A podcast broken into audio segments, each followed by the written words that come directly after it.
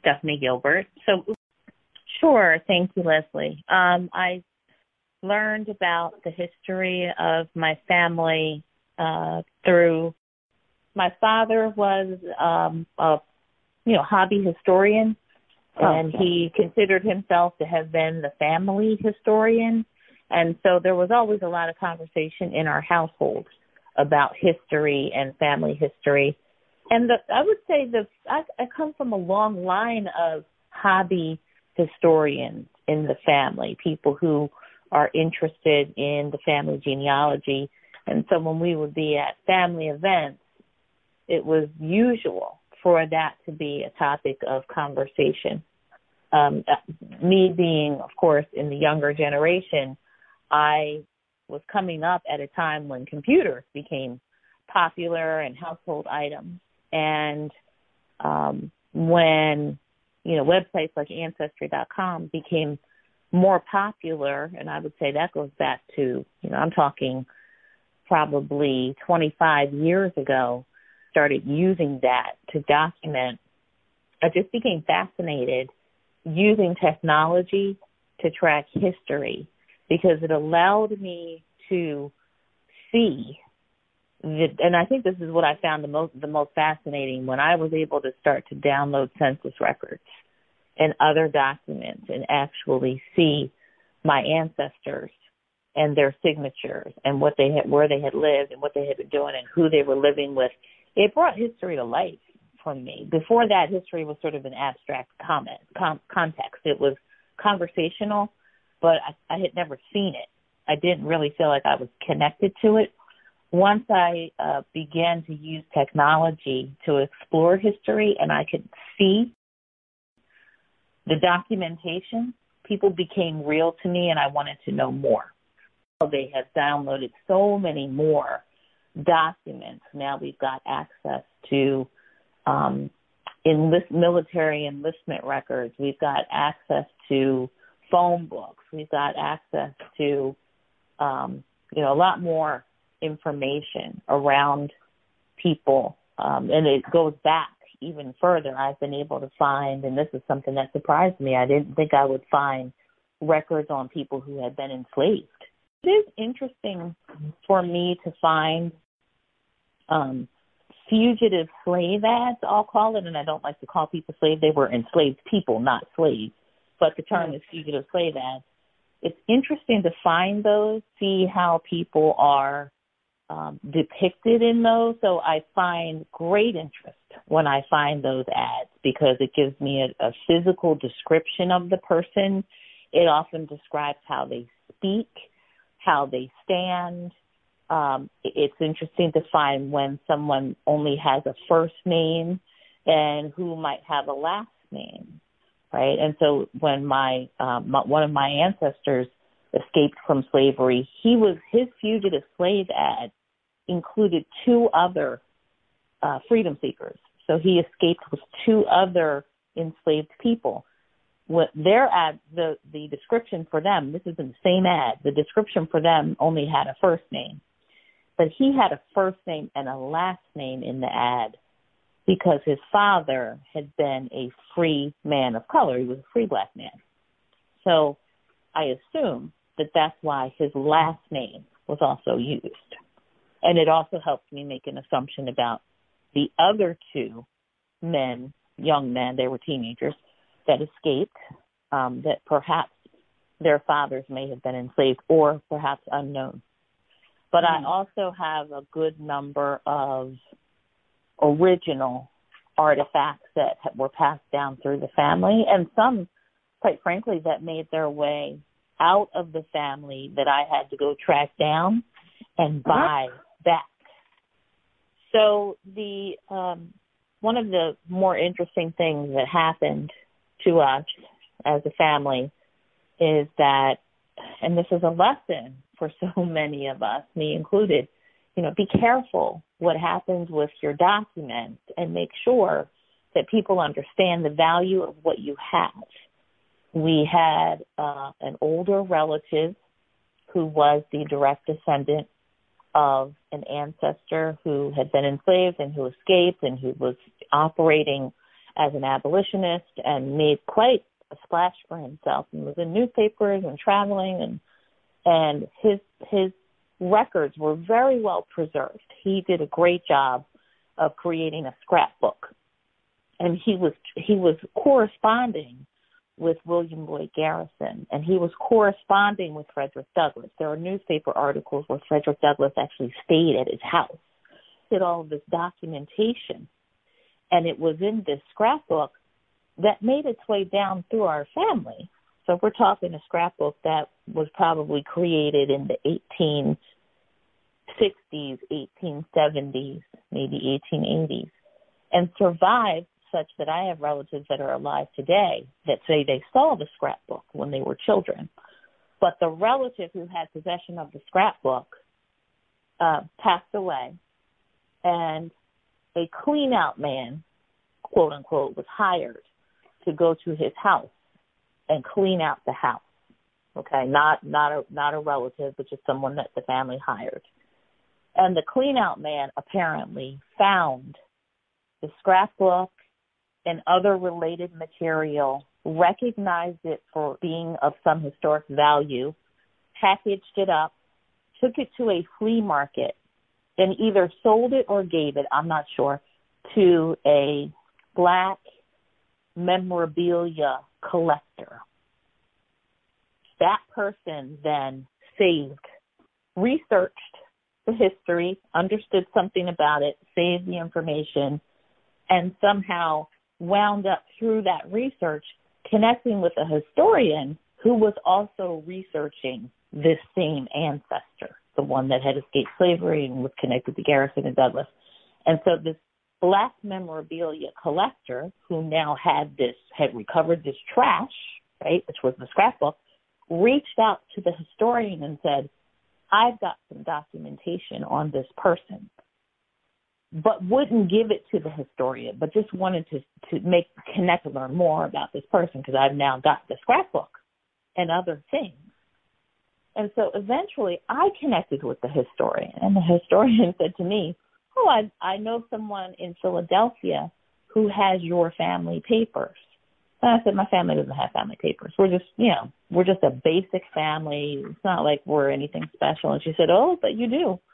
You have family papers here's the name and number of the person that has them. So I made the connection and was able to validate yes, indeed, we do have family papers.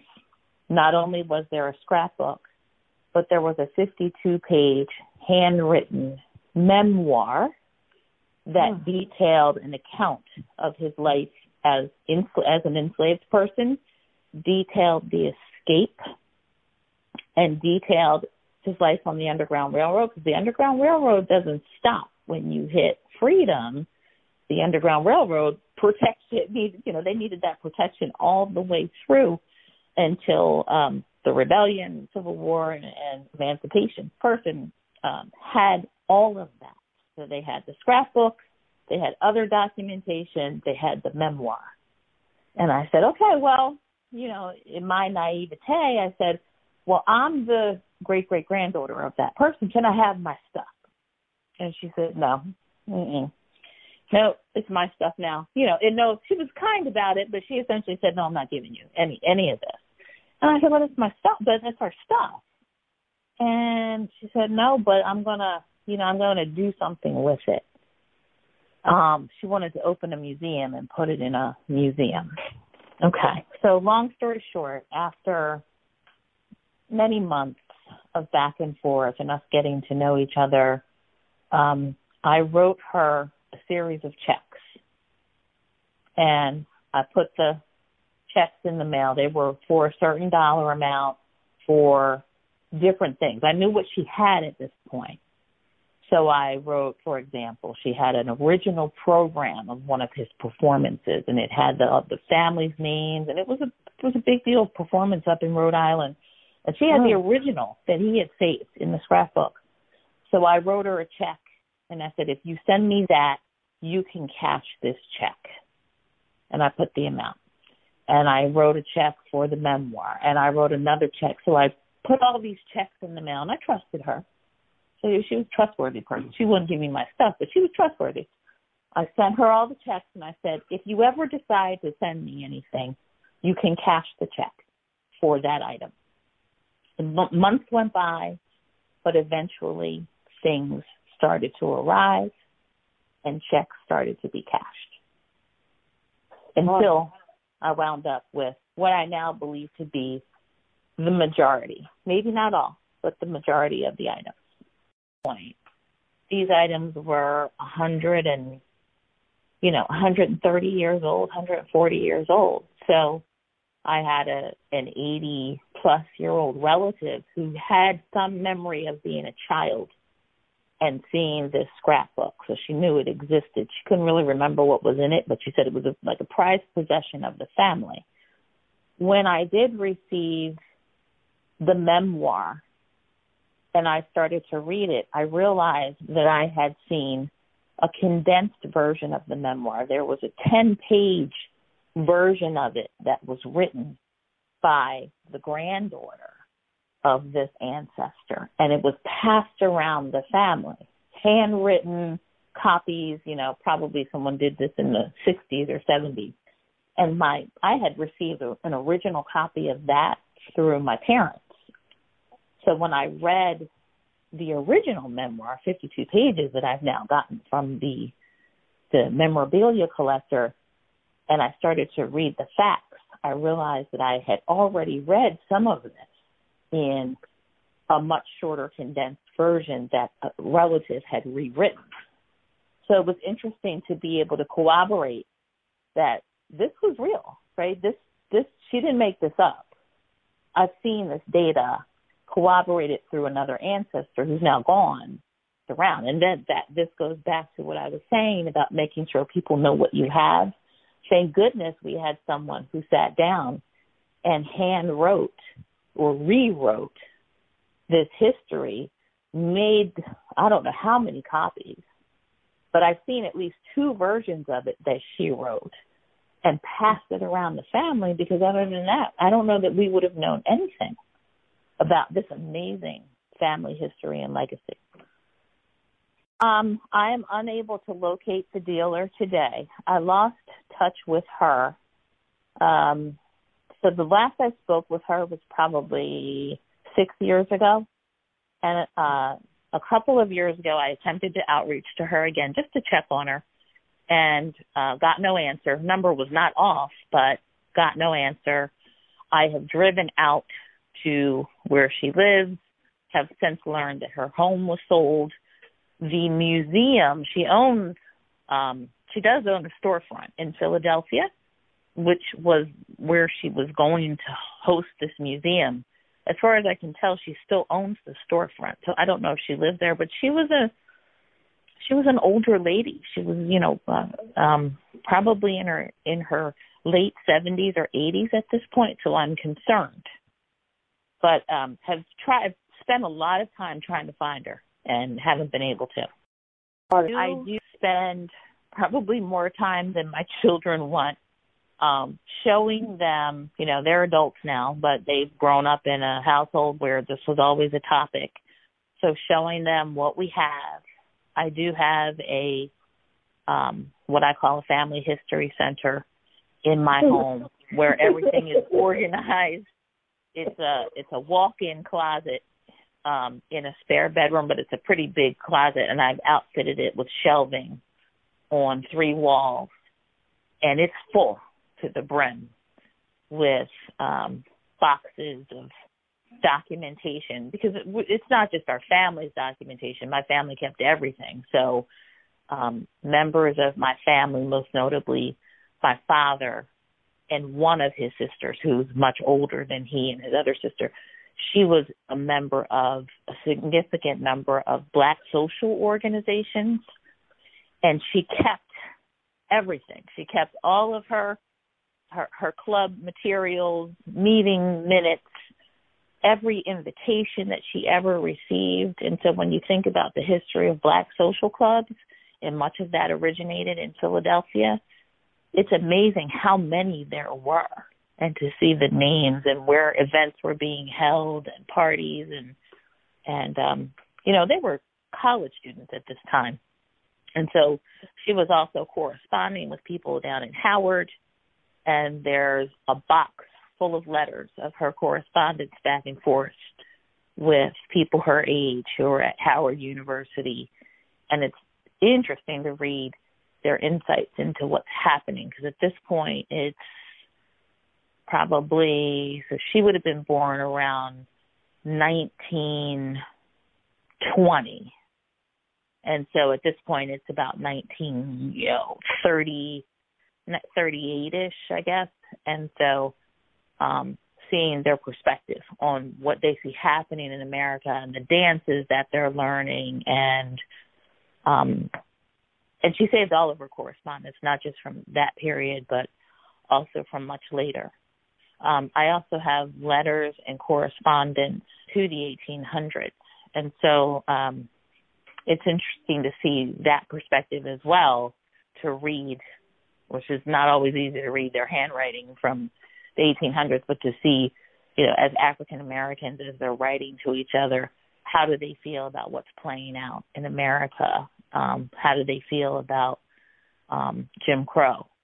And you know, sometimes their perspective is is not all African Americans had the same perspective on what was happening. You would think everyone was aligned, but they weren't necessarily. So there was a lot of debate that was going on amongst and between them. There was so apparently Atlantic City, New Jersey was sort of a um it was a place where you know people from Philadelphia, African Americans from Philadelphia would go in the summer. Some people had um homes there or they would stay in rooming houses, but it was a you know, it was like a, it was a getaway. Um, but there's one letter that I read that apparently more and more African Americans were going into Atlantic City, and one friend, um, and I, I had to research who she was to learn that she was a friend of my great grandmother, was unhappy that you know there were so many black people she referred to. Now she's black, she's African American, but she was unhappy that so many were starting to come to her summer enclave in Atlantic City, and so she had this letter that she wrote about, you know, it's, you know, that what's happening, and it's loud, and there's music, and so she wasn't, she was just displeased with that. So it's interesting to see that evolution and how people were dealing with the changes um, that were taking place through our communities. Okay. That's the perception, or they were younger, right? So okay. she may have been older and perhaps owned a um a home down there. There was a there was a a, a rooming I won't call it a rooming house because it was more like a I guess like a vacation uh place, but not a not a hotel boarding house that was owned by a good friend of hers in Atlantic City, and it was a place where African Americans could go and enjoy themselves. And I got the sense that the crowd that was coming in was a lot younger, and okay. so you know, bringing bringing the party scene that she didn't appreciate. I had an unfortunate thing happen though. I had a a book that I inherited from my grandmother, and um, yeah, I'm gonna I'm going to forget the name of the book. Oh, it was a a colored woman in a in a white world. Um, okay. and that book was written by um, a friend. Mary Church Terrell was a friend. Huh. Um, mm-hmm. She had a home in Maryland, uh, and my grandmother and grandfather would spend some of their summers down there with Mary Church Terrell. My my grandmother was very good friends with Phyllis. Phyllis was one of her best friends, and that was Mary Church Terrell's daughter. Such that my my father called Phyllis Aunt Phyllis. That's how close they were. So she so Mary Church Terrell's book, A Colored Woman in a White World, was autographed to my grandmother as a Christmas present. So it's Mary Church Terrell wrote in the book signed it. Phyllis wrote in the book, you know, Merry Christmas, Helen. And so it was a treasure. So I inherited the book. And a relative who was a Delta, right, you know, which was founded, at least in part by Mary Church Terrell, was here, and she said, "Oh, do you mind if I take it home? I want to show my sorority sisters." I let her take the book home. I have not seen the book since, and everyone claims they can't find the book. And it's so disappointing because it, it wasn't it wasn't just an autographed book. It was her gift. It was a gift to my grandmother. It was a Christmas present from you know her her best friend, and the family had taken such such you know painstaking efforts to pass it down, and now it seemingly is gone. Which I don't know how you lose a whole book, but yes, it's gone. I would feel better if it were a natural disaster because then at least I would know what happened to it. Right. Really good stories around artifacts that I have found and collected. Leslie, one one more recent story, and this one's only three years old. Okay. I have my my my father's again, this older sister who was, you know, saved everything. She uh she passed away and her son um kept the kept the or her son had been taking care of her at home. And she just got to the point she was in her nineties and she had to leave home and go live with her grandson. And the house fell into a bit of disrepair unfortunately and eventually he decided to sell it. And he told me he was going to sell the house was going to be sold within the next like 48 hours mm. and he had he was cleaning it all out. And then you know i had already had my scrapbook experience.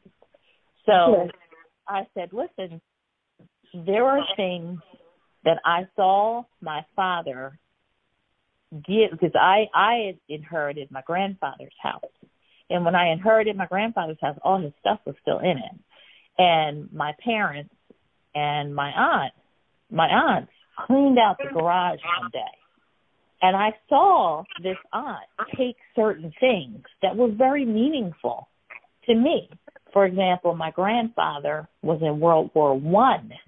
By the way, he passed as a white man to go into war. I don't know why you would pass to go fight, but he did. He passed. if you don't want me, if you don't want me to fight for you, I'm good. Right? I'm good. I don't have to risk my life if you if I have to pass to do it. But he did. He passed as a white man, entered World War One, went to France, and he corresponded from France with his wife.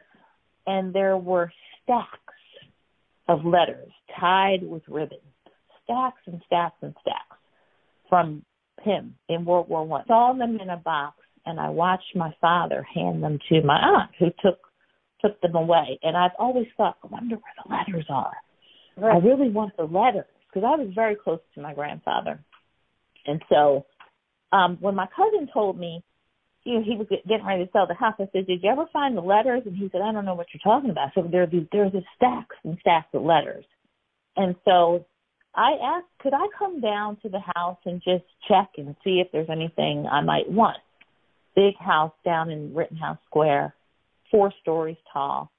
Ooh. I go down. Mhm. I go down, and most of the house had been cleaned out, but in the top of her bedroom closet, she had these boxes that looked like um adult diapers, like Depends, you know.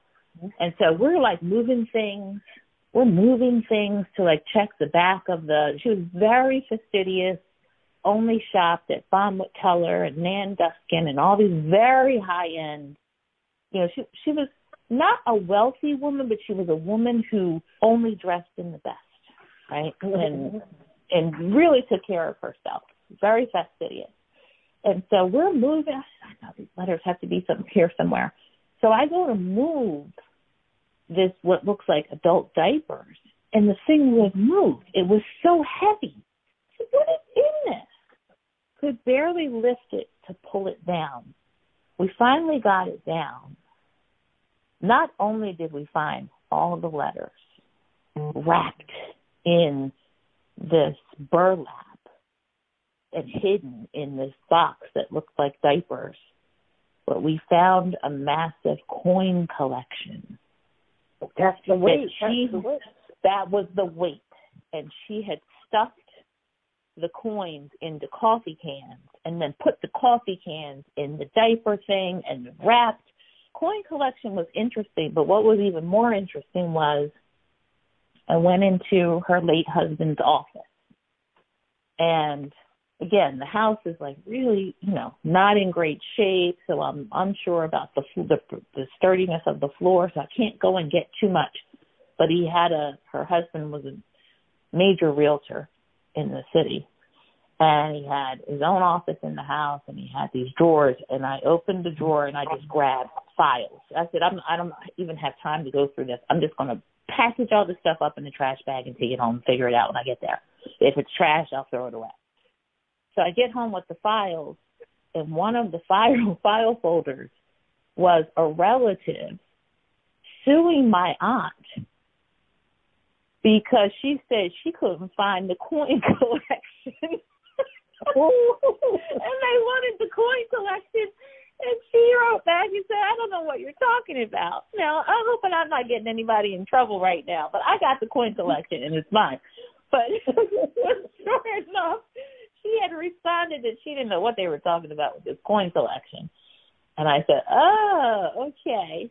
Research. So, you know, what you would think of as a normal layperson conducting genealogical research on their family. I was using websites and uh, you know software based solutions and building a family tree and also having conversations, interviewing older relatives on what they knew or had heard.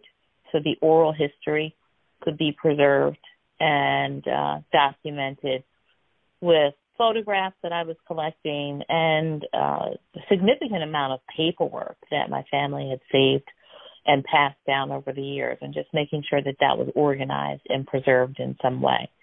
So after I started to have those conversations, uh, it became apparent that there was some interesting history that had been documented, perhaps not all proven out, but at least documented. And then I started to put that together, and that led me to understand um, the history in the family around um, slavery, enslavement, escape from slavery, so freedom seeking, and then Underground Railroad abolitionist activity that followed.